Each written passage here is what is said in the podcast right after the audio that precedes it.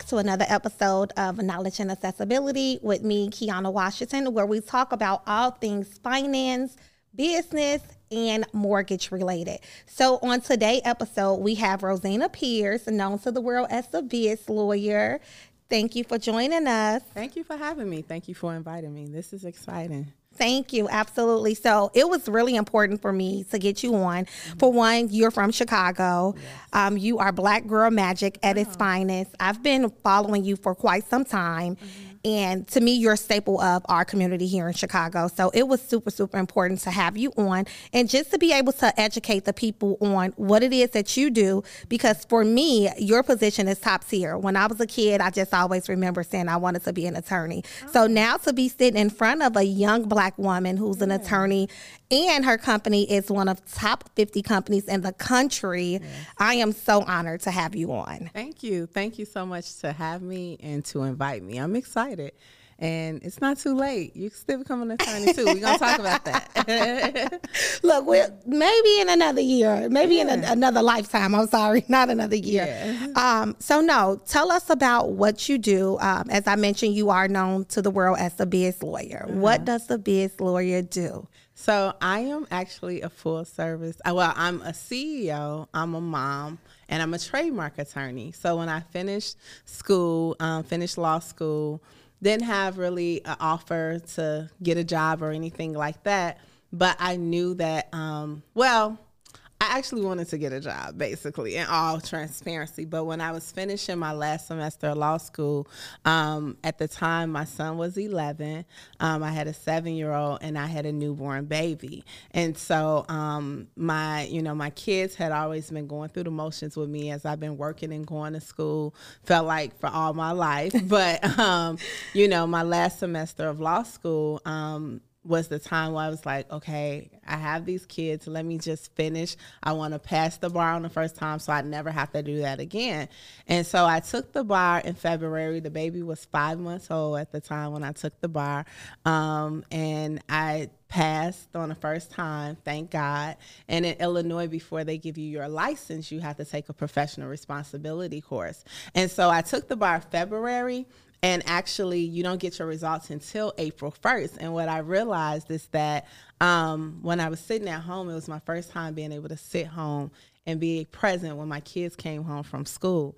And I was like, you know, I really missed out like on motherhood with them and I really want to be more present in their life. But now I always wanted to be a lawyer since I was five and this is happening too. And so I remember on a break when I was doing the professional responsibility, I say God makes no mistakes because that was actually taught by a professor at the law school who taught lawyers how to start their own business.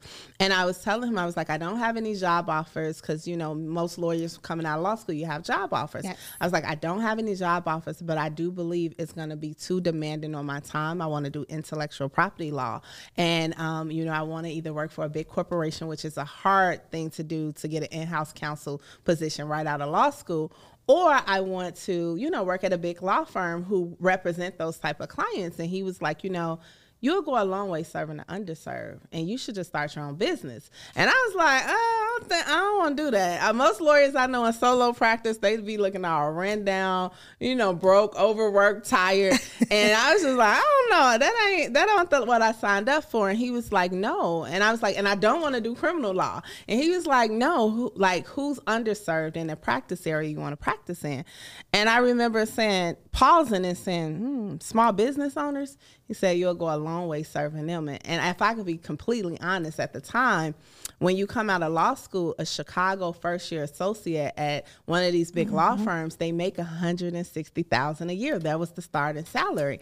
And so I was like looking at that number like, oh life will be so good yeah. and you know you know i say god he he has a bigger plan when we have a plan for ourselves and you know fast forward now i can make that in a month in my business now serving the underserved small business owners. Wow. Yeah.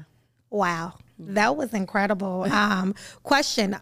this is so on topic. Are you kin to Paul J. Pierce that owns Pierce and Associates?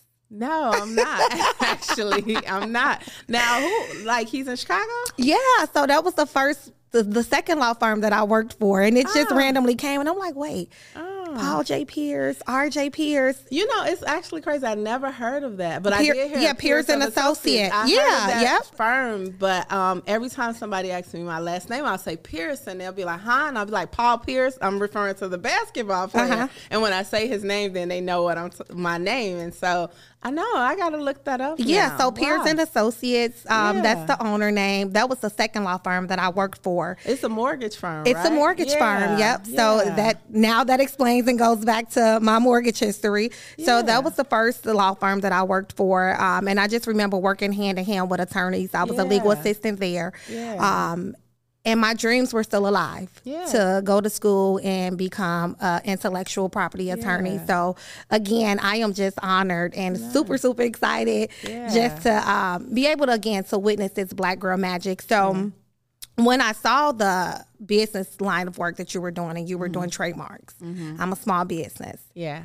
I was like, I have to get in contact with her Yeah. right away. And I did that. And so, literally, just two days ago, my company is officially certified trademark from your company. Yes. So, K&A, um, we have the honor to put the R Yep. behind our company name. Can you tell us the difference between those symbols? Yes, and congratulations because Thank I, you. I, I seen it come out and I was like, oh my god, I'm gonna wait till I get to this podcast to you know just congratulate and salute you on being a registered trademark owner. That is legendary because not a lot of people know a trademark is an Yes. actual business asset Yes. that can outlive you. Coca Cola's been registered since 1893, Mercedes since 1903, and those have outlived their founders. So this is a legacy Mm-hmm. builder that you could pass on to your kids. But okay, so now you're taking that TM to the R symbol, right? Yes. So the TM symbol is just basically telling, putting the public on notice that you are using that brand name as a trademark. Now you can use that TM symbol whether the trademark application is on file or not. It's just basically it has no legal um, rep- replications or anything. It's just saying you're putting on notice that you're claiming trademark rights in that. Now I don't recommend people hold out a brand and put a TM symbol if there is no application on file because what's going to happen? Most likely a competitor will see that and if they thought that trademark was theirs and they were using it the mm-hmm. first thing they're going to go do is look it up and file it themselves. Now the R symbol you that is a legal symbol that you can only utilize once you have a registered trademark because the R symbol actually tells the public this is a registered trademark. And sometimes you'll see like you know um, you'll see like um, just do it and it'll have an R symbol and it say just do it as a registered trademark by Nike Corporation or something like that. So that is, you know, so that's the difference. And then also you have the C symbol with the circle, which is the copyright symbol. Now you can use that symbol as freely as you can use the TM symbol. But now recently the Supreme Court has said that you cannot bring a copyright infringement case if you do not have copyright registration. And so you will register your copyright with the Library of Congress, the copyright.gov. So yes, those are the differences. That's good information. So basically, now that I have that R, I'm really that girl. You really that girl. you, you you registered, you're official, and you could tell them put some respect on your name. Abs- double respect on my name. yes, yes. so, would you say that it's super crucial for all small businesses to move forward and look into trademarking? So, you know, I tell people because I'm a trademark lawyer, I'm not going to say every single business need a trademark, right? And the only type of business that will not need a trademark is the one that is not operating in the marketplace, right? So you're in real estate and things like that. So sometimes we have holding companies where they're just holding property and they're just mm-hmm. managing those properties and things like that. If they don't have any compet, but if you're a property management company and you have other competitors in the marketplace, then you definitely want to register your trademark. Or if you are a real estate company and you are selling real estate, right? So it really, uh, how I tell people to determine if you need a trademark is if you're going to attach a product or a service and place that product or service in the marketplace. And you will feel away if your competitor take that name mm-hmm. or something very similar and register it. So like if you just have a holding company where all, it just holds all your intellectual property, that that is per, per se not operating in the marketplace. It's just holding. But any other time, if you, I always ask people, will you build a house on land you don't own? I'm you, would you do that? Yes and no, though. Why? Tell me why. Yes. so and no. I would. especially in the states. Tell me why. Yes and no. Okay, so now that's the difference, but Yeah. but my answer still would kind of be yes and no. Okay, tell me why. So I will say yes. I will build a house on a land on a land I do not own Uh-huh. because that particular landowner have the ability to buy me out. Well, they can actually just come and tear the house down because they own the land. 'Cause they own the land. Exactly. So it's the same thing in business principles, right? You don't want to build a brand that you don't own. So, because like if I build a brand and I don't own it, the the technical owner of the brand name, they don't have to buy me out. They can just say shut that business down because it's infringing on my brand name. And if you don't, I can take you to court and demand that you pay me three times the amount of profits that you got, right? Okay. So and it's the same thing like you know when we build houses on land in the US we want to clear the land first to make sure that no one owns it and we want to make sure we have title and deed to the land so that we are owning the foundation upon which we're building on and it's the same when it comes to you know trademarking your business as well Okay. Mm-hmm. Um. So when I heard you mention that you have three children, yes can you give us some insight on how was it when you were beginning your journey, um, Mm-hmm. even starting within law school up until now being this dynamic entrepreneur? What was the balance like? Girl, balance is a fictitious word. if, if you're trying to find balance, it just, you know. So my son right now is 21. I have a daughter who's 17. She's on her way to college. My son is in college right now. And then I have a 10 year old. And, you know, and as an entrepreneur now, you know, sometimes you have to just prioritize, right? Um, everything probably is not going to get the attention that you want to give it. I was just telling this story earlier today where I remember, you know, talking to my mom and I'm like, you know, I got to stop breastfeeding a baby because I really need to study. Every woman that I encountered that passed the bar, they told me like I legit almost have to neglect my kids in a two to three month period. And that was hard for me to digest when I first heard it. But, you know, I talked to my mom and I was just like, you know, I I have this baby and she ain't asked to be here. And mm-hmm. now I I was I'm breastfeed. I'm like, but I need to stop doing that in order to be in a library 16 hours a day and studying. And my mom was like, you know, I got these kids. I took care of you. So you had a dynamic support system. support system for sure. And then I would just say God, but God, you know, nothing but God, right? And you know, sometimes you just have to prioritize things, right? Like my kids are the world to me. They're my why, right? But sometimes I can't give them as much as I need to give them because I got to get things to take and put in place for them so they can have the best that they need to have. Mm-hmm. And fast forward 10 years later now, you know, my baby girl who's 10, she she loves her life and things are going on, but she, it mm-hmm. could have only been afforded to her had I made had I made that sacrifice, Sacrifice, that absolutely. I did when she was such a baby and don't even remember, right? and that's what my mama said. She gonna remember? Cause how, do you remember when you was five months old? And I was like, actually, I don't. She was like, how about a year, three years old? How about five years old? I was like, I don't. She was like, this baby gonna be fine. You go do what you gotta do. And because of that, I made a sacrifice. I was disciplined. I was focused. Mm-hmm. And I passed the first time. But also too in entrepreneurship, even don't, going through law school, the first day they tell you you're gonna lose some people because they not gonna understand this process. And I was like, oh, they ain't talking to me. Not my girls. Not my and my girls is family, okay? And they were absolutely right because people will begin to confuse your focus for acting funny, and it mm-hmm. has nothing to do with me acting funny. I'm just focused on some things, and and even at, uh, it- but it taught me so much because I didn't plan on being an entrepreneur, but God was preparing me for things that He had planned for me mm-hmm. and you know the discipline of what i needed to do and have in law school and studying for the bar it helps me as an entrepreneur and that's why you know i have built a trademark law firm that's ranked like number 37 out of over 28000 Hold on, wait, wait. Say that again. It's number 37 out of over 28,000 trademark law firms in the country now. Yes. And I'm ranked number 15 out of over 33,000 trademark attorneys in the country. And the reason being is because I just have a certain type of discipline Mm-hmm. about me. And some people, I mean, it could be a gift and a curse because. I mean, sometimes I have tunnel vision on Mm-hmm. things when I'm focused on it, right?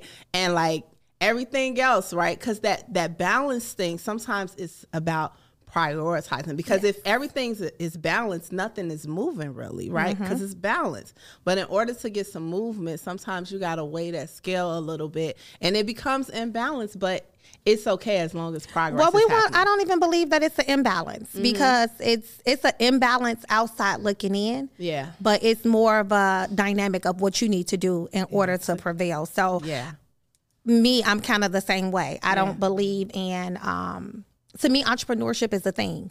Mm and I, I, say it all the time and i'm, mm-hmm. I'm going to continue to emphasize on it entrepreneurship is a thing to me i believe mm-hmm. everybody have the will to become mm-hmm. an entrepreneur because you're basically soliciting a service um, a product and mm-hmm. at that point you are that entrepreneur because you're selling or servicing something or mm-hmm. someone right um, I believe that what you make entrepreneur out to be is what kind of determines yeah. how you show up in the world and how the world will perceive you. So everyone have the ability to be an entrepreneur, but when you're doing it within purpose, such as what yeah. you're doing now, yeah. it just kind of weighs out different and it's seen by the world different. So that's why I was like, look, I'm so grateful that you're mm-hmm. here because to me, I don't see just an entrepreneur. I see someone that's making a difference, mm-hmm. that's changing lives. So that's what I see. Excuse me. I don't see just, hey, um, double minority entrepreneur that's yeah. making six figures. Yeah. That's yeah. not what I see. And I, I think it's because of the pride that you have, yeah. um, how you do it with grace. Yeah, yeah. Yeah. And, I, you know, we, like I was just telling someone, like, and entrepreneurship is a lifestyle. You have to yes. embody it, right? And I, I don't believe it's for everybody. I don't because it's just certain things that you got to go inside of you and get that you didn't even know you had mm-hmm. in order to keep pushing through, right?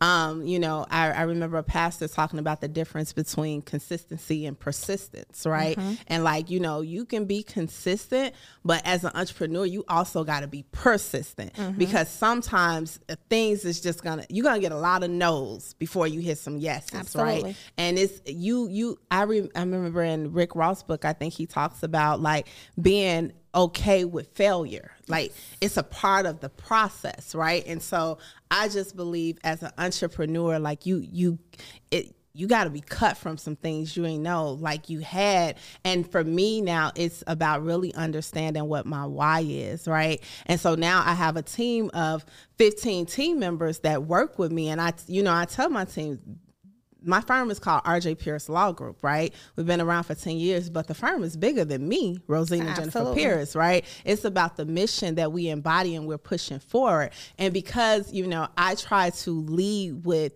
our influence, right, and not authority, which Pastor Daniels talk about.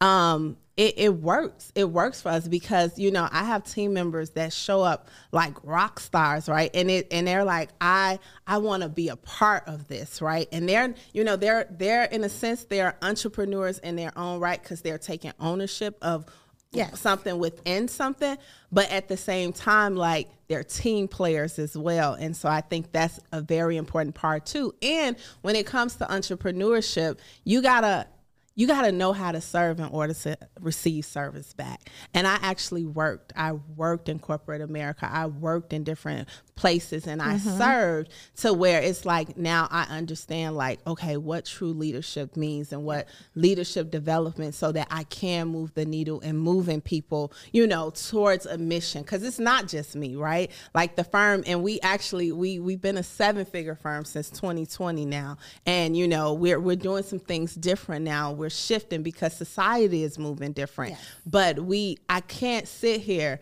and say you know the firm is number 37 or I'm number 15 and I did it all by myself. Absolutely. It, it took an absolute team. Like teamwork definitely makes the dream work. And, you know, like I, I, I give my team all the credit so that I can come out and, you know, I just was at a two day conference networking and meeting people and show up at podcast interviews and things like that because I built a team of a solid group of people who they are, they bought into the mission of serving the underserved and making sure that they have brand protection so that they can secure ownership ownership so that they can build legacies upon that as well. So maybe you can give me a little advice. How did you go about picking who you wanted to be on your team or who was going to be a part of your company? Because I'm gonna be honest, um, I am struggling with mm-hmm. K and A Mortgage Brokerage. Mm-hmm. I have had a few people test in. Um, I have had a few people say they were going to start and they they just they're not ready. They're not Mm-hmm. there and it's like am I picking the wrong type of people? Am I attracting the wrong type of tribe? Mm-hmm. What am I delivering the incorrect message? So how did you go about um picking the people that was going to be a part of your company? So I'll say two things. One, I think, you know, when you're doing your God given mission, and I just, I, you know, we supposed to be sitting down talking about trademarks and business, but I got to give them the glory because, Yes. and any and every time I have the opportunity to, because I have to say nothing but God, right? My first two employees who was eventually promoted to my CMO, which was my chief marketing officer, and then my COO, like I, my COO came because her and my daughter played basketball together and we was just in the bleachers talking, right? And so like I'm like, okay, that's God sent. You know what I'm saying? Okay. And she right down the street from the house. So it just made it all work. Um, my CMO came from, I was still living in Chicago. I was terrible with social media marketing, right? And so I'm like, girl, we met at a networking event. I'm like, girl, yo, your Instagram is popping. How you do that? And she, while she talking, it sound like Charlie Brown, wah, wah, wah, wah. Cause I'm like, I don't understand nothing she talking about with these apps and all that. And she, by the time she got done, I was just like, can I pay you to do it? Yeah. Right. And so um, just being willing to do that. But then I would say once the firm began to grow, I don't pick people. I hired an HR consultant Okay. because that's their specialty and that's their job, right? And my HR, so yesterday, the conference we were at, I had two of my attorneys with me. My HR consultant hired them two years ago, and I promoted one within three months. He's the chief legal officer of the firm now, and you know, then I have my um my other associate attorney. She hired, you know, and so I think as a CEO, sometimes we have to lean in on help, mm-hmm. right?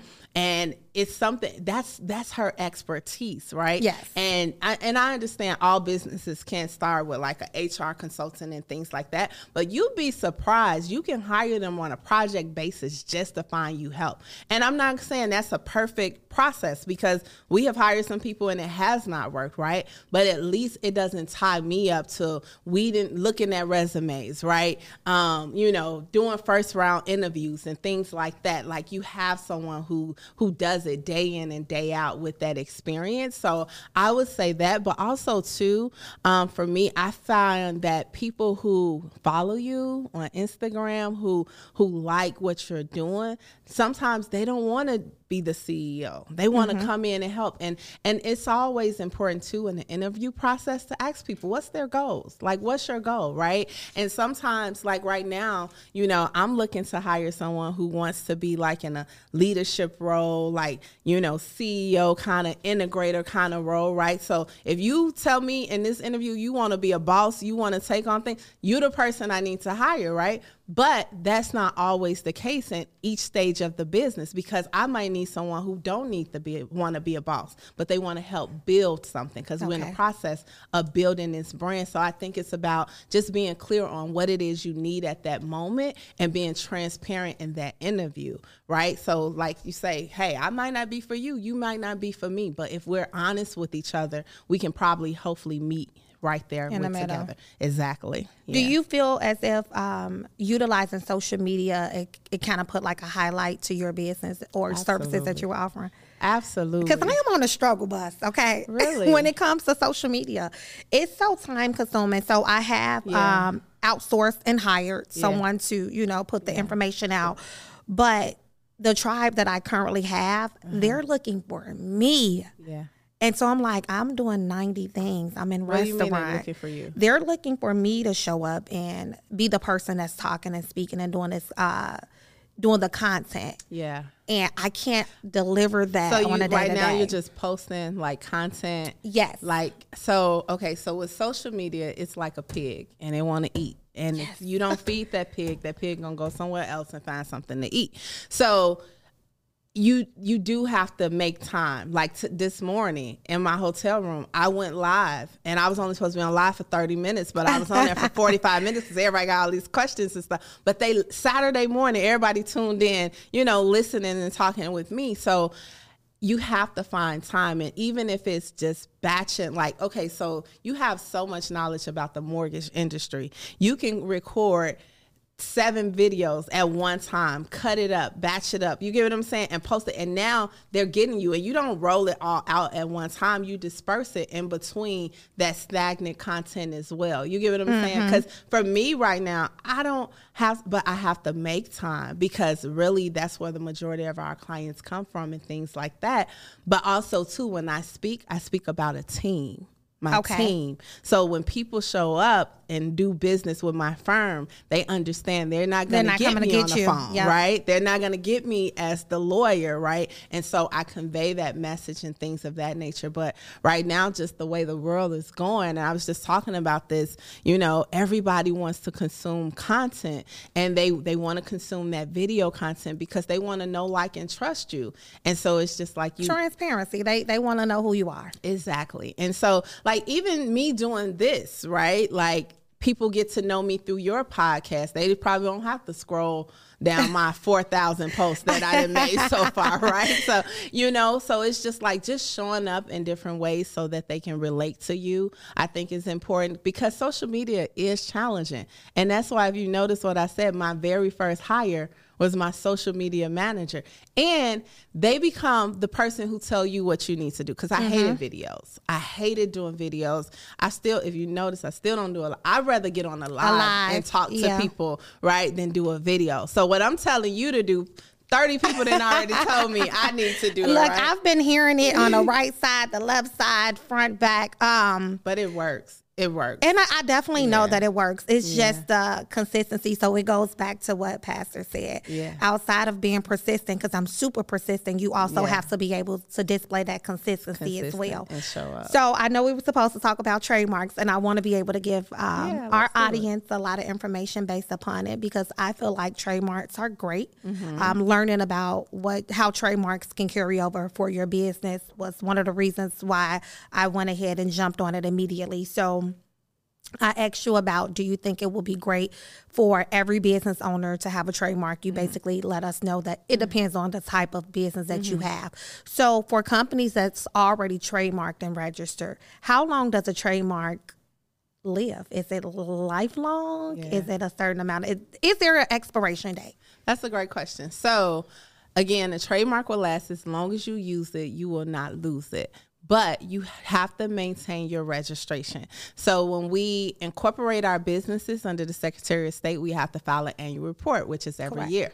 But with our trademark, we file a maintenance document letting the government know that we are continuously using it. And that's due between our fifth and sixth year anniversary, and then our ninth and tenth year anniversary, and then every 10 years thereafter. So if you go look at the Coca Cola registration from 1893, I think they started um, batching it digitally. I think it goes all the way back to like 1975. You can see where Coca Cola is filing their statement of continuous use every 10 years. So you do have to keep the registration up through your maintenance document. So that is, but also making sure that you are continuously using the name and using the mark as well. Okay. Yeah. Now, what if I am a LLC series? Because I, am seeing a lot of people are leaning to that. Mm-hmm. Um, a lot of the beauty industry mm-hmm. individuals they're doing LLC series because they may be a mm-hmm. beautician mm-hmm. and then they also may have a hair care line. Yeah, yeah. So, what about LLC series? Can they benefit for trademarks? So, um, you can benefit. So here's the thing series LLCs is something that's very new. Only 14 states have adopted it. Um, Illinois is one of those states that has adopted it. And basically, I would say at the time when LLCs used to be 300 in the state of Illinois, $300, it made sense because then you'll add the series for an extra $100. But I believe when Governor Rauner was around, he changed it and reduced the rate to where now LLC is only $75. So therefore, I would not recommend a series LLC. This is why. Is because you are tying each business to each other, mm-hmm. right? And we incorporate so that we can actually insulate our businesses and ourselves from any legal liability that is to arise out of that business. So therefore, if you have a beauty salon, you have a hair product line and you have a hair, let's say a hair weave line, right? And the hair weave line is doing really great cuz guess what? You can ship internationally, worldwide, right? But then you don't want so if the profits from the hair weave line is doing really well and the hair products line is doing really well, you don't want someone to come in the salon, slip and fall, and now they're trying to sue you. Is let's say you should have business insurance for sure, for right? Sure. But your policy limit, right, depending on what's covered, right, you don't want them to try to tap into also the revenue that comes in from the hair weave line and also the hair product line because mm-hmm. a great attorney is going to follow the money and go to the deep pockets. So we're going to try to collect all the coins if we can, if we have an injured client and we can prove their damages is up to that amount. So it makes a lot of sense to separate your entities, um, especially and also for tax purposes. Yes. Right? Because think about it if you have all these businesses lumped together and say each bill business is doing a million dollars a year, now you are taxed at a $3 million rate versus if you separate them out, you mm-hmm. now minimize your tax liability because you have a million dollar business here, a million dollar business there, a million dollar business there. So, you know, I always tell people the law is not a one size fit all garment. And so, like, what may work for you may not work for the next person. But, you know, that is my general consensus. You want to separate your businesses out because here's the thing if for whatever reason this business is held liable, then the the the partner, the the parent company is also going to be held liable for that liability, which may open up the other assets of the parent company as well. So, with my business, I'm a corporation. Um, I ch- mm-hmm. See, I knew that. I chose corporation for the smart reasons, mm-hmm. but um, when I'm helping my business clients start their businesses, mm-hmm. initially they're coming in and they're talking about LLCs. Mm-hmm. We know that they're only um, really leaning towards LLCs because that's the first thing we learned about when we learned about registering businesses. Mm-hmm. So if they don't know about the different ways that you can register these entities, everyone only conforms to LLC. Mm-hmm. What would you say is the difference um, mm-hmm. as to why you would use corporation? Why I have L- a corporation? Why you have a corporation versus the LLC? yes, and that's a great question because everybody talks about LLCs on Instagram yes. like that is the only type of business entity. But again, I'd be ready to scream, yeah. and I was like, "Look, it's too many of them. It's one of you. No, go ahead and just. Add, it's two us. So now that yeah. I know I have some backing up, six of us. It's okay, so now I know I got yeah. a tribe behind me. I'm about to speak on it mm. because it's driving me, and I'm just like, yeah. why? And, and you know why, right? So okay, so we incorporate for three different reasons primarily. One for the um, legal liability, the shield, right, to be protected as the individual in case someone wants to sue us or anything like that. It protects the individual owner, right?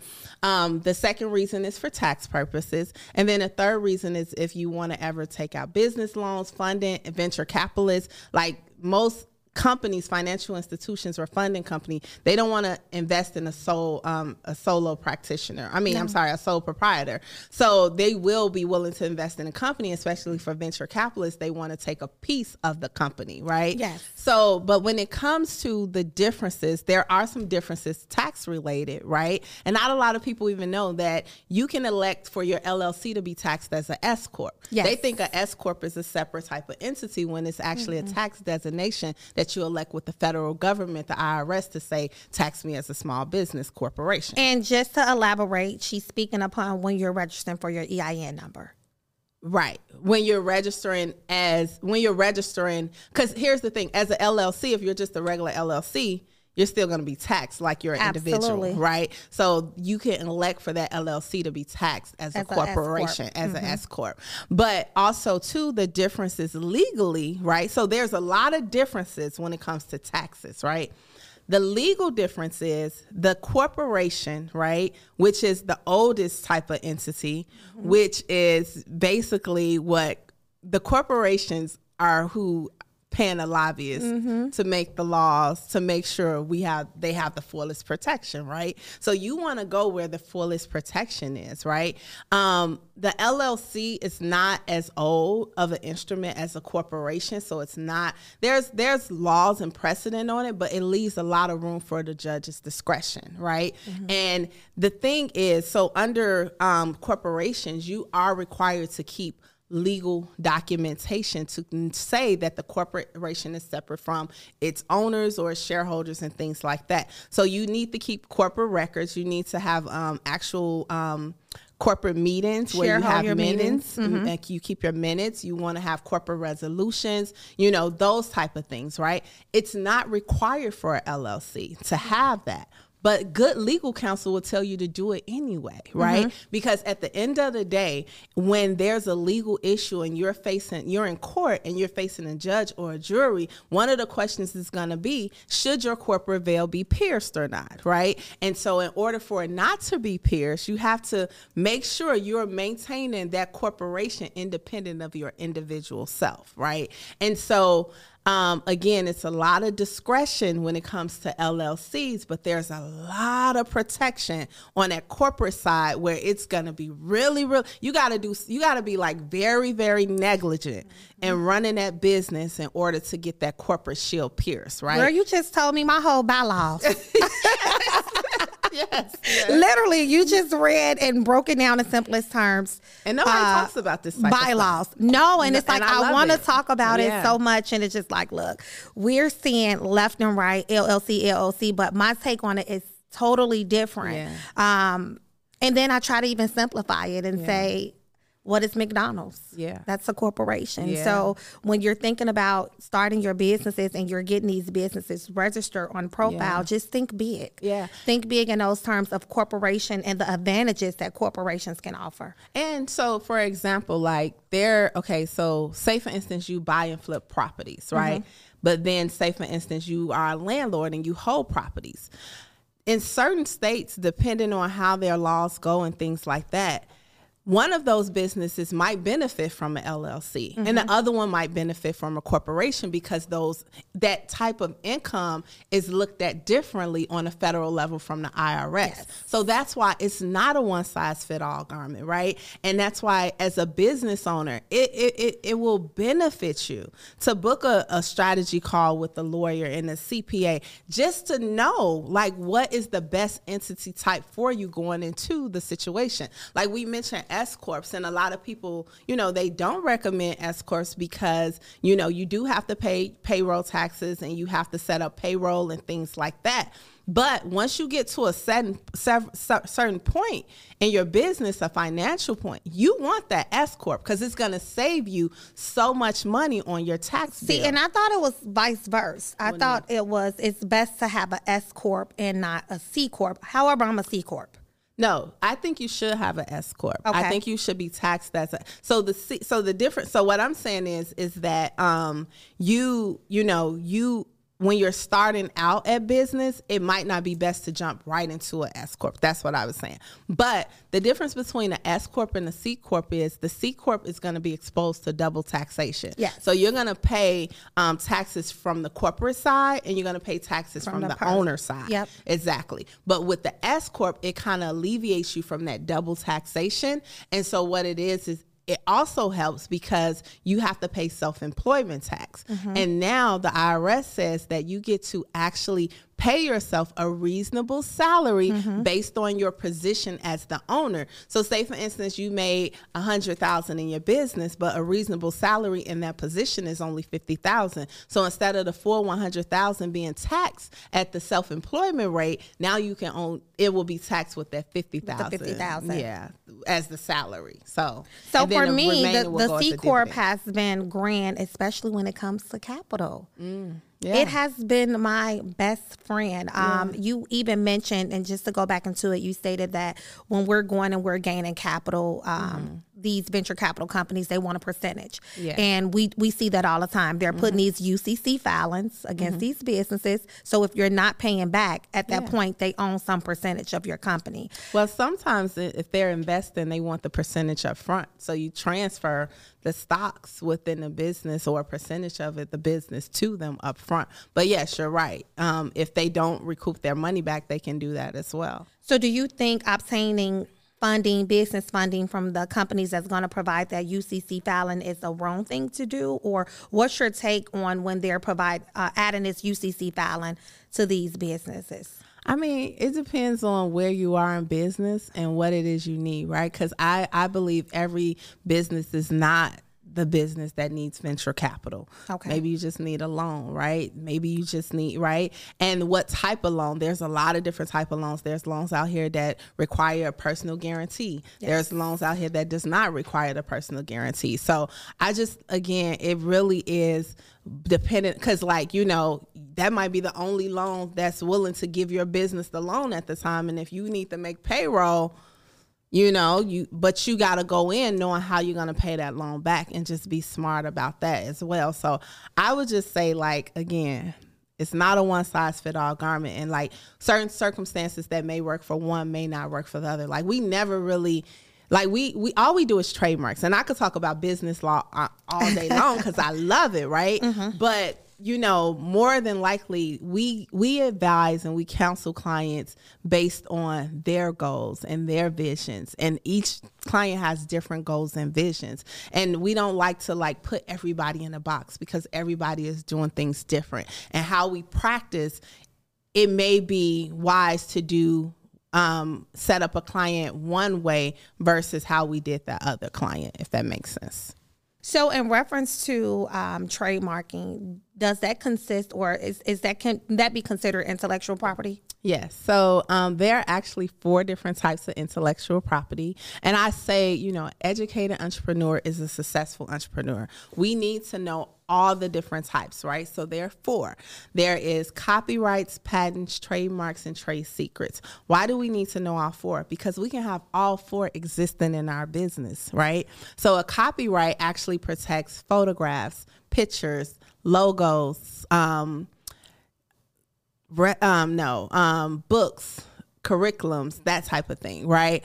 And so, um, the reason that's important, right, is because a copyright is actually granted to the creator, under the law, right? So a lot of people say, "Oh, okay, well, I got a logo. I'm gonna go pay my graphic designer to create my logo for me, and it's my logo because I paid for it." Actually, no, it's not. It's your the co- the graphic designer actually owns the logo. Now, here's the exception: you can actually get the graphic designer, and I encourage business owners to get the graphic designer to actually sign a work for hire agreement, transferring those copyrights to the business. Mm. The reason being is because if you're building the business business, you want that logo to be your business asset, right? Because in you're investing in the goodwill of the business, pushing the business forward, the value of that logo increases as well. Like Nike, right? Nike talk about how they hired the college student to do the swoosh symbol, and you know, at the time, I think they only paid her like a hundred bucks or something like that. But they also gave her shares in a company, which okay. now is worth over a million something dollars right now. But making sure you retain all of those rights, like so when Disney have um, animators come down and they're creating animations and things like that. Disney is not going to allow these animators to create these animations, put a million dollars more than multi million dollars into the market to push the movie, but they don't own the copyrights. Mm-hmm. So every animator is on a work for hire agreement, either through their independent contractor agreement or their employment agreement. So that's very important, very key that people understand why copyrights are important. It's also important because a copyright actually lasts 70 years plus the life of the author. So if your best friend did your logo for you, y'all, y'all, y'all the best of everything, and God forbid she dies, a clever lawyer like me who's managing her estate can say, you know what?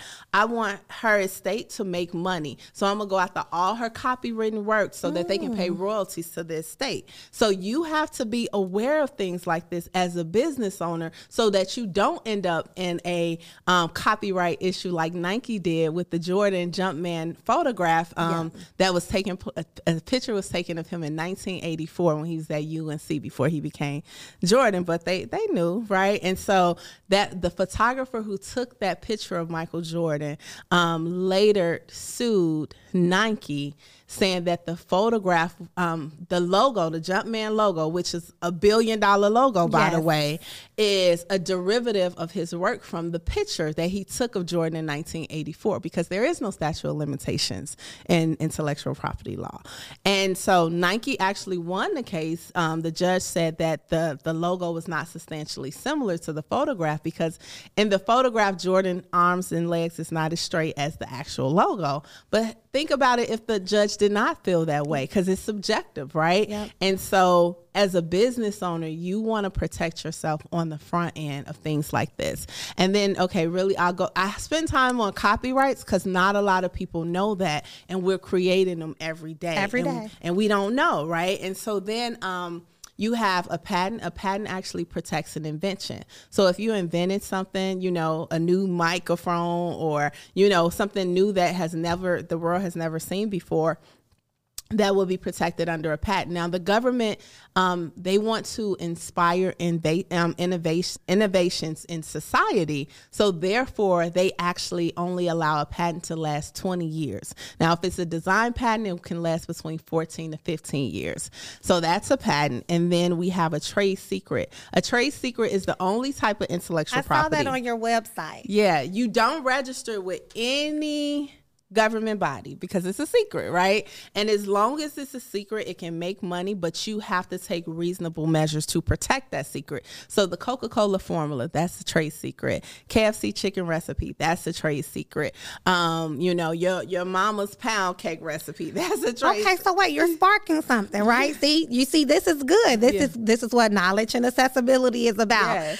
I have a seasoning that I'm working on. Yes. Would you think it's a good idea to do trade secret? Well, it is when you your formula in itself. So, okay, you have your seasoning, right? Mm-hmm. That itself is the trade secret. And say, for instance, I can have the same ingredients. You can have the same ingredients from your your um, seasoning, right? But the way I mix those ingredients and you mix those ingredients, those are what's become our trade secrets because our formulas are going to be different. Okay. And when we make them, right? So now you have your seasoning, right? And say, like for instance, you invent some fancy bottle to put your the seasonings And in I am. Right? And it's, it's cute, right? Now you can possibly apply for a design patent for that bottle, like Coca Cola did with the Coca Cola shaped bottle, right? And then whatever you name it, say you name the season Keayna Seasonings. Now that's the trademark, okay? Okay. And then your copyright is the actual logo that's on that bottle, and so you want to make sure you protect it in that way. So that one seasoning can protect. Um, can be covered under intellectual property over the four, Four different, different courses. Exactly. Okay, so now that means I have to touch back base because you know I carry KNA, which is knowledge and accessibility. Mm-hmm. Uh, that's the name of my um, business financial institution. Mm-hmm.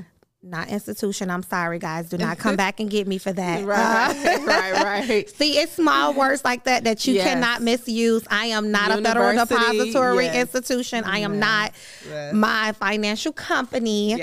We use the knowledge and accessibility K and A. We Mm. use it for the mortgage brokerage, the podcast, Uh-huh. as well as my book. Yes. So, um, with that, of Oh yeah. Yeah. So you have four so there's 45 different classes under trademark law. Okay. So based on what you just told me, so you said you have the mortgage brokerage, that's one class, the education, that's another class, and then say for instance your book has to be a series of books cuz you can't trademark a book title unless it's a Oh, series it's a of books series. like the Harry Potter series or Mm-hmm. the Babysitters Club, right? So um, your book has to be a series, or say for instance you do planners though, because that's a product, right? Okay. Now that is a different class as well, and that's important too because and so people be like, oh, I can do my trademark myself. Yeah, you can, but then when Kim Kardashian comes and file a trademark and all the other classes, you're gonna be like, well, nobody told me, and that's why it's important to use a lawyer so we can counsel and advise you that up front, you know, because you know it's an actual case where an esthetician she filed for her trademark for skin, which she is an esthetician in Brooklyn. She filed it in a proper class for that. But then, you know, Kim Kardashian came and filed it in all the other different classes, and the government approved it for publication. And so now she's opposing Kim from using the trademark. But it's like if we know to cover it in all different classes. Another example, Black. Um, Black Ink. So Ceaser from Black Ink. So he his name was Black Ink. He was the um he stated, you know, he he filed the trademark and he did. He filed it for tra- um, tattooing services. And then when his situation happened where um, Viacom wanted to fire him off of what he believed was the show that he owned, they had the right to because they actually owned it. Black Ink for a reality TV show. Wow. And he didn't know that. So it's just like it's very important that we are advised properly as counsel. You, you we seek that advisement so that we don't have these situations on the back end. Uh, it's another story where you know there's a guy who or a nonprofit who filed a trademark for more than an athlete. And then LeBron James come and he filed more than an athlete in all these other different classes. The government approves it for publication. Now the guy wants to sue LeBron James for $33 million. But I don't know if his registration supports a $33 million lawsuit. So it's just, but they did their application themselves. So it's very important that you have, like people think I'll just be saying like you need to work with a lawyer because I'm a lawyer. In that case, yes, because as a lawyer, I have seen the worst case scenarios, mm-hmm. right? And I'm not advising you and counseling you on what I think. I'm advising you and counseling you on my education and my experience of what I know. Absolutely. Yeah. So, how many classes are it? 45. Okay, so it's 45 classes. And uh-huh as long as I'm covered in the classes for the services or products that I have, yes. I'm kind of in a clear. Exactly. Because like class, and I was just, um, I actually ran into a company and I never met a company that used class one until two days ago. Class one is for chemicals. And so they develop a lot of chemicals and things like that. Most people are not filing in class one, right? So there's a lot of classes that may apply to you, and there's a lot of classes that don't apply to you. Because sometimes I get these very ambitious clients be like, well, I want to cover it in all the classes. That's what like, I'm thinking. I'm like, well, what chemicals are you going to make today? I don't man? know. I don't know. This entrepreneur mind of mine, I don't know. I may just decide I want to whip up some hair products or something. I don't. I want to might get in the lab lab. I don't yes, know. Yes. So yes. I get it though, because I'm yes. literally sitting here like, wait, maybe I should go in all 45 because I it's something new every two years I, for I've me. I've never seen a brand in all 45. I just know that, okay, so there is an exception to the rule where if you are considered a household name, you can keep other class, uh, other brands out of classes that you have not registered in. So for instance, there was um, McDonald's, there was this Mick I can't remember the name, but it was a hotel and they called it Mix something. And McDonald's was able to enforce them and make them change their name because everybody was gonna go to the hotel thinking they was gonna get some cheeseburgers McDonald's, from yeah. McDonald's, right? And so, like, if you're a household brand, so what I do tell people is, you know, it wouldn't probably make sense to register on all 45 classes, but let's cover all the classes where you can possibly use it at and then be bold and notorious about building your brand and using your brand so that we can build this household name, right? Mm-hmm. So that now, you know, if somebody try to play with us, we, we can kick them out, even though we didn't think about building a hotel either. so I did see, um, and just to kind of wrap it up, I do see that uh, there's a service that you guys do provide mm-hmm. to monitor for these mm-hmm. things things because if I'm not able to see and if my eyes are not open to uh, mm-hmm. uh, see other people using K and A, I can utilize your service. Absolutely. And you are such a great interviewer because I feel like you pulled everything out of me today, right? And nobody really ever asked me this question. But so for me, I feel like we have a trademark framework at the firm, right? And so it really goes into filing, maintaining, and enforcing your trademark, right? So, because a lot of people think, oh, I filed my trademark, it's registered, I'm good. But now you got to enforce your rights. You got to mm-hmm. watch your trademark and make sure nobody's infringing on it because you can actually lose your rights by letting everybody else use your brand, right? Because then you lost the the the synergy of your brand because you're not stepping up as the owner to protect the brand. So, um, you know, we offer watch services and we do it in two ways. So it depends on the type of client you want to be to receive that. So we have what we call the owners club. So you are a trademark owner yes. now, but you can get in the owners club as soon as filing your trademark application or even before we file it. And what happens is we will send you a watch report every other Monday.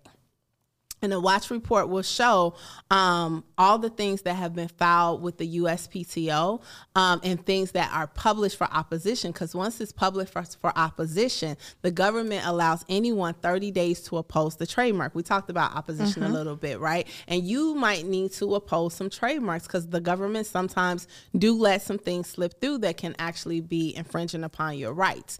So um, we send out that watch report every other Monday and in the owners club the clients get it they get to review it and if they see something they can contact us. Now if you are an elite client of ours we actually watch the trademark for you. And we we watch it actually with that that service with looking at it, the uspto but we also watch it through domain watching um, social that. media watching. We also watch it with um, a lot of our clients deal with counterfeits on Amazon, Etsy, that type of thing. So we have to, you know, go in and get those accounts shut down. And so, you know, right now I'm excited because we're using some AI technology to help us, you know, watch these trademarks. And one thing, you know, I know a lot of people are afraid of AI and things like that, um, you know, but I, I believe the technology we're using it's not there to replace the lawyer it's there to facilitate and help us mm-hmm. because you know what it used to take us all day just searching the internet to uncover infringement and things like this this technology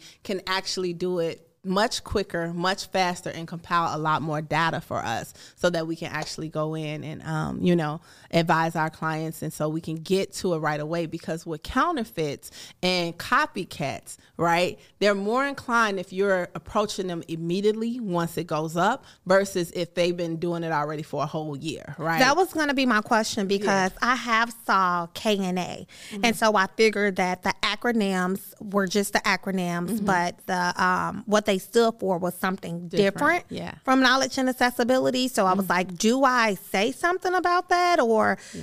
does that um, conflict with what we have going on as far as being registered? So what's your take on that? So, because they were actually registered as a business here in Illinois with the mm. Secretary of State prior to me registering. Yeah. So um, there is what we call, um, first of all, is there a likelihood of confusion to your business, right? And then also, too, you want to be careful because if they have prior rights, they have prior rights, right? Meaning they were there first. So a lot of people think, oh, if I file a trademark and you know I can shut everybody down. No, like there is something called common law rights where if they were there first and they have prior rights, that they can possibly use it. Now, going back to the old Burger King case, 1950s, and it's so funny and it's so just heartbreaking because I'm like, damn, we we on the losing team again. But actually, there was a mom and pop restaurant in Mattoon, Illinois, in the 1950s. They filed for a state registration here in the state of Illinois for a trademark registration. Now, back in those days, you did have to have interstate commerce in order to get a federal registration. Okay. So then there became a Florida company who created this restaurant selling burger shakes and fries, right? And they adopted the name Burger King as well. And so they began to move throughout the country. They filed their federal registration, but there was supposed to be an agreement they would never come into the state of Illinois. Mm. But we all mm. know money talking Absolutely. You know the rest, right? And so basically, what happened was they came into the state of Illinois. The Mattoon, Illinois company filed a declaratory judgment in federal court in Illinois to kick them out of the state of Illinois. Well, the court asked the Mattoon, Illinois company, they said, Well, how far do your customers come or travel to your restaurant? And they said, Hmm, about a 20 mile radius. So they said a 20 mile radius. And so the court then said, okay, well, they can't come within a 20 mile radius of your business. But now you can mm. never go outside a 20 mile mm. radius of your business. That company was opened in 1955. The, wow. It was a family company. They just sold um, the the company to in 2015. But if you go to Mattoon, Illinois, you'll see the original Burger King. They're still really? open today. Yes, and so I tell people, you know, that is a story to tell you. You don't allow, you know, um, anyone to limit your destiny. Yes. Because because can you imagine every time they got to ride past a Burger King and look at that Burger King, like, Hey, we I created first. that. Yeah, yeah. I was there first. So, you know, registration is very important now. You know, a lot of people practice law back like based on the old days, but, you know, and try to rely on common law. And I just tell people with the internet and everything going on, the way technology is going on, you want to claim your state with federal registration because that's going to help you more than anything. And when if you ever want to try to prove common law rights and things, it's going to cost you a lot more than what it will cost you to actually register the trademark in the first so place. how do people get in contact with you in order to start the services because i'm 100% sure that a lot of people should be uh, real versed knowledge after yeah. today's episode yeah. and intrigued you know yeah. and, and, eager to go out here and register to just protect themselves in any intellectual aspect of their business yes so i you can follow me on Instagram at the Biz Lawyer. Um, I always tell people it go down in the DM. So look, let me tell yes, you. Yes, it does. And she responds. Yes, so that's a good I thing. absolutely do. Because you got to make it convenient for people to contact your business. And I see a lot of time where a lot of small businesses say, do not DM me. And I may understand that, like if they don't have like the manpower to respond to DMs and things like that. But also too, if you're not a multi, this this this is some advice. If you're not a multi-billion dollar company, allow people to contact you yes. how you let them they want to contact you and you hire someone to manage that for you because you can be missing out on a lot of business that way. So, Absolutely. you know, but the biz lawyer, you can follow me on Instagram. You could book a 15 minute discovery call um, for $25 with my law firm. And we also have our website at www.rjpiercelawgroup.com. Okay, thank you so mm, much. Thank you. Give us, uh, is there anything that you'd like to share with the audience? Anything that we should be looking forward to? Oh, yes, yes, absolutely. I'm actually having an event in Atlanta, June 3rd. Um, it's Secure the Brand Summit, um, where we're going to bring in some clients to just talk about why it was important for them to secure their brand. I'm going to be teaching um, some, we own Trademark T. That's one of and our I'm trademarks. And I'm assuming Secure the Brand is trademark. trademark. Absolutely. Look, I be I practice what I preach. Okay, we own about fifteen different trademarks. Um, no, about twenty right now, and also too, um, we're gonna launch our brand Trademark Therapy at the event. Okay. And trademark therapy is really like we do counsel people through grievance, right? When they have to rebrand and go through a rebrand and things like that. So we're going to just take the audience through a trademark therapy experience so that they can understand like why this is really really important to secure so i'm sorry we were going to leave but i want to go back let's step back one more time so you said that you're going to be doing uh, trademark therapy uh-huh. so if a company is going to rebrand and they need to change the name mm-hmm. That's the actual thing. So does the new name get changed for the current trademark or you're re-registering? So we would have to refile it. Um, we would have to file another name. But okay. so trademark therapy is usually what happens is, and we see this a lot in practice, a client has built the brand, mm-hmm. ran a business, or like getting ready to launch a business and they get a cease and desist letter where I mean they have to undo everything they worked so hard to just build up. And so it's a process that goes through that rebranding and things like that. And I you know one of my clients told me, you know, Rosezena, this is a grieving process for me. Like I I put a lot into this and now I can't. And that's why it's so important before we build these brands, we do due diligence and research and things like that first. So I'm I'm going to take people through the experience so they can see how bad it actually can wow. get. I like that. Yeah. That's that's really good yeah. because that's honest. Like yeah. when you're starting these companies, um, mm-hmm. whether it's small, big, whatever it is, and you're putting a name in place, you're putting a lot of thought into mm-hmm. that name and a lot of the times it's personable. Yeah, exactly. And I think one question you were going to ask me was, um, you know, do you have to wait until your business get big in order to trademark? When you actually should, that should just be the foundation of the business. Period. Right? Because here's the thing: you never want to wait until the trademark, I mean, the business get big, and then now you're looking into trademarking, and then now you uncover all these issues where mm-hmm. there might be some issues where now you have to deal with it. I remember Clubhouse received the $4 billion valuation, I think in May 2021. And by August 2021, they were hit with a trademark infringement lawsuit. No, I think they settled by then. They settled by then. But, you know, like you have you want to clear these rights before you begin anything. Because what do people know us for? Mm-hmm. our name. Our name. Our yep. name. And so it's so important. It's so key. And if you look at fortune 500 companies fortune 100 companies they have a good trademark portfolio mm-hmm. right? Because they own their brand names because they are a value. You know, you can Google what are the top 10, 100, um, no, the top 10 brands, trademark brands alone, and you will see each of those 10 brands that they list are worth at least 100 billion alone the trademarks by itself, right? And so it's a value, it's a valuable thing, and you don't want to put it last because okay. it can cause a lot of problems and issues to the business later.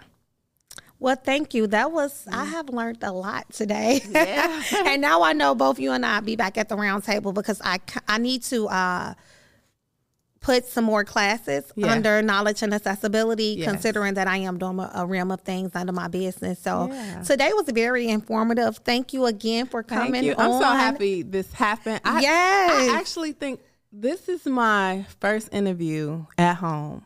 I go I go to LA, I go to New York. I have been everywhere. So I'm just so honored for you to have me at home and interview me at home. Now, don't kill me if I interview with somebody at home before and I can't remember. But I, I believe like since like this level since COVID, okay. I know for sure this is my first. So it's it's been an honor. So when you say yes, I was like, absolutely, it's home. People like to write Chicago off. It's yes. one of the best cities in the world. Yes. And trust me, I have traveled. And we have world. some magnificent people here, talent. Yes and um, I, I, do feel like we're kind of undershadowed and yes. we, we do go overlooked a lot. Yeah. But that was one of the main reasons that i did reach out to yes. you. I said like hey you, are from here. Yeah. I see you're doing big things. I'm in the process of kind of like getting to higher levels within yeah. my business making historical changes with being a part of the 8.6 percentile of independent yeah. brokers double minorities so yeah yeah it was really uh, crucial to for us to get together at some capacity whether it was going to be here on the podcast or even just connecting at future events, um, yeah. um, which I do look forward to that as well. Yeah. But yeah, this was great. And again, thank you for coming on. And just to mention, I do know that when I first was looking into uh, your company, you were at 3,200 trademarks. Yes. What's your current stats? Well, last time I checked, which was about last month, we're at 4,500 wow. right now. So, yeah. So we. And that's throughout the United States. That's throughout the United States. And, you know, I, I reached out to the company that ranked me number 15 out of 33,000 trade. I said, how did you guys come up with these numbers? I want to know, you know, because I'm going to tell everybody. So let I just need, you know, the, the facts behind it. And they said they looked at the trademark portfolio. So they graded us on seven different factors. And one was the fact that we have a large portfolio, mm-hmm. but we also have a very high success rate with our our trademarks because what we do is we do the research. We don't allow clients to just file. Like if you come and tell me, "Oh, I want to file Pink Barbie," I'm gonna tell you no because Mattel owns Barbie, Absolutely. and that's gonna be rejected, and they're gonna oppose our trademark and send us a cease and desist letter, right? But see, it happens so often where people be like, "Oh, I'm the I'm the Instagram guru." Well, Instagram owns well, Facebook owns Instagram, right? Or Turo King, or um, Airbnb, um, Airbnb, Airbnb Queen, right? Those are trademarks that's owned by entities already. Yes. And so, like, it's not about just filing applications for us. Like I'm really big on quality service, like giving our clients great quality service. That's why we do the research and we educate them. Quality over quantity. Yes, any absolutely, day. absolutely. I'm a fan of that. Yes. so it's something that you just said 15, and it just reminded me that I made a post about it. I didn't make it a big deal, but 15 is now our magic number. Yeah. Because you're a top 15. I'm not in the U.S. yet, but I'm top 15 in the Cicero area That's great. for home mortgages, and I just found that out a few days ago. So I've been having good news all yeah. week. My trademark is officially yes. registered, top 15. We're here doing the podcast today. That, so that is we, amazing. Yeah, we have some things yes, to celebrate. That is amazing. and, and, let me tell you, a black woman number 15 in Cicero anywhere, Ex- you know what exactly. Cicero is. that is yes. amazing. Yes. You know, I'm from the west side of Chicago, so I used to shop in Cicero. So that is amazing. And that's what we got to do, we just got to keep putting numbers on the board because, yep. you know, not a lot of people, you know, they look over us, you they know, do. and they don't respect us because we're black women and they don't think, but we, we put the numbers on the board and let it speak for themselves. Like Jay Z said, women lie, men lie, but numbers don't. Numbers don't lie. Period. Absolutely. and I, I, hope this was inspiring yeah. um, on many levels for for women, yeah. for entrepreneurs, for people of color, yeah. because we are an example of what we can become and what we can do. Yes, so absolutely. for me, um, again, I just thank you so much for your time thank today. so much. I thank you guys for listening and participating with us on knowledge and accessibility. I told you guys I was coming in hot. Mm-hmm. I don't play small at all. I'm too big for that. Yes. Um, we have more great things coming this season. This was just a prime example of one of the uh, phenomenal